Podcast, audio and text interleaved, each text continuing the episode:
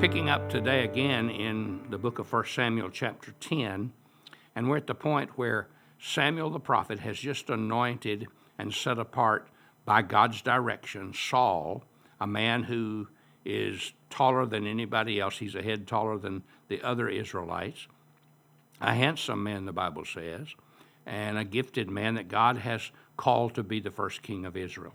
And now God, some, through Samuel, says to Saul, Go down to ahead of me to Gilgal. And Samuel says, I will come down to you to sacrifice burnt offerings and fellowship offerings, but you must wait seven days until I come to you and tell you what you are to do. And as Saul turned to leave Samuel, God changed Saul's heart, and all these signs were fulfilled that day. God changed Saul's heart. God gave him the power and the strength and the wisdom to be the king of Israel. He wasn't a dumb guy, he was smart.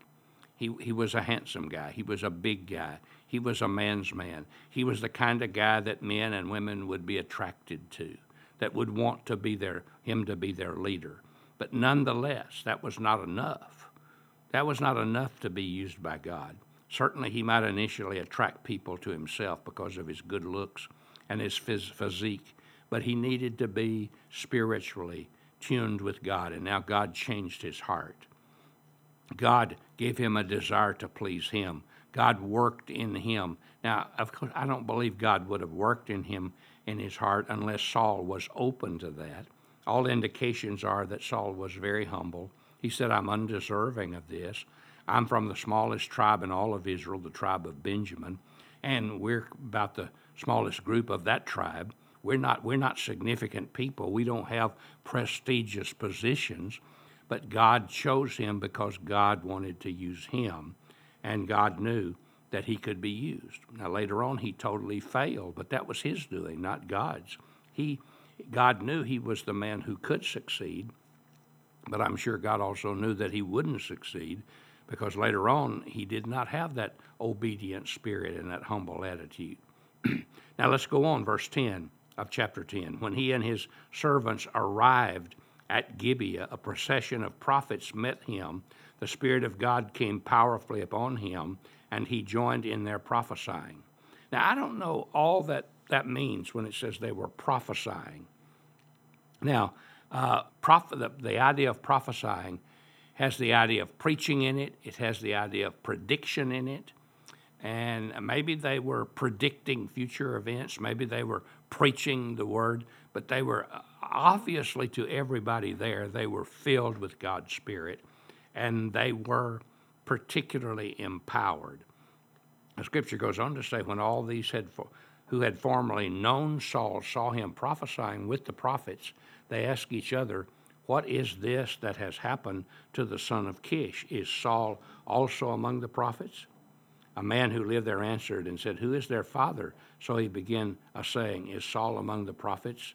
After Saul stopped prophesying, he went to the high place. This is exactly what Samuel told Saul that was going to happen. He was going to meet these prophets and he was going to prophesy with them, and that's what had happened. And now Saul's uncle asked him and his servant, Where have you been? Looking for the donkeys, he said. But when we saw they were not to be found, we went to Samuel. Saul's uncle said, Tell me what Samuel said to you. He assured us, said Saul, that the donkeys had been found, but he did not tell his uncle what Samuel had said about the kingship. Saul was still reluctant.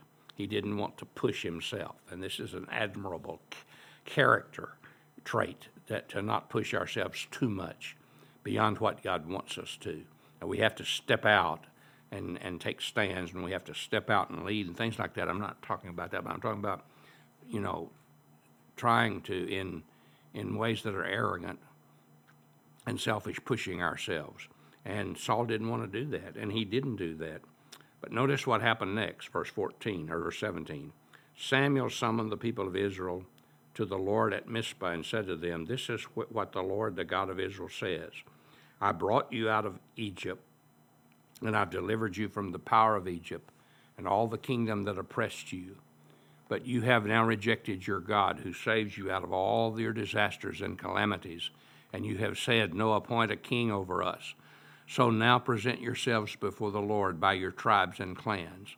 And when Samuel had all Israel come before for him by tribes, the tribe of Benjamin was taken by Lot. Then he brought forth the tribe of Benjamin clan by clan. And Matri's tribe was taken. Finally, Saul, son of Kish, was taken. And when they looked for Saul, now what they're doing, they're going through the different tribes because God has chosen a leader for them. That's what they're doing. And God has, has picked them out. Now, Samuel already knows who it is, but the people don't. And so I'm sure as it's going through, as certain tribes are called, and, and clans out of that tribe are called, and families out of those clans are called, that people are saying, I wonder if it's so and so, I wonder if it's so and so, or somebody, maybe I'm the king, who's going to be the new king? And so finally, the lot fell on Saul. And the Lord said, Yes. And so they inquired further, Where, where is he? Uh, has he not gotten here yet? And the Lord said, Yes, he has hidden himself among the supplies. They ran and brought him out. As he stood among the people, he was a head taller than any of the others. Isn't it interesting that Saul knew that he was going to be recognized that day as the new king? What was he doing? He was hiding. He was bashful. He was timid. He was hesitant. He felt he was undeserving and unworthy and unready to take on such a task. It was, it was a good sign. It was a good, it was a good thing that the people recognized this man was not arrogant and he was not full of himself. and so finally they found him and they got him out and, and Samuel said, Do you see the man the Lord has chosen? There is no one like him among all the people. And the people saw he was a head taller than everybody else, like we've mentioned before. And Samuel explained to the people the rights and duties of kingship. He wrote them down on a scroll and deposited it before the Lord. Then Samuel dismissed the people to go to their homes. Saul, Saul also went to his home in Gibeah, accompanied by valiant men whose hearts the Lord had touched. But some scoundrels said, How can this fellow save us? They despised him and brought him no gifts. But Saul kept silent. Once again, we see the heart of Saul in all of this. He, he's, he's declared king. Samuel writes down all the power of the king and the things he can do. And then he has some men God's touched that were with him, and he went back to his home. But there were some who didn't want him as king. There's always some people that don't, don't want God's will to be done, they don't want God's purpose to be fulfilled. But Saul didn't say anything. He didn't fight these people. He just left it in the Lord's hands. So today, just trust God. There are people who are hurting you after you trust Him to work in it and depend on Him. God bless you. Have a great day.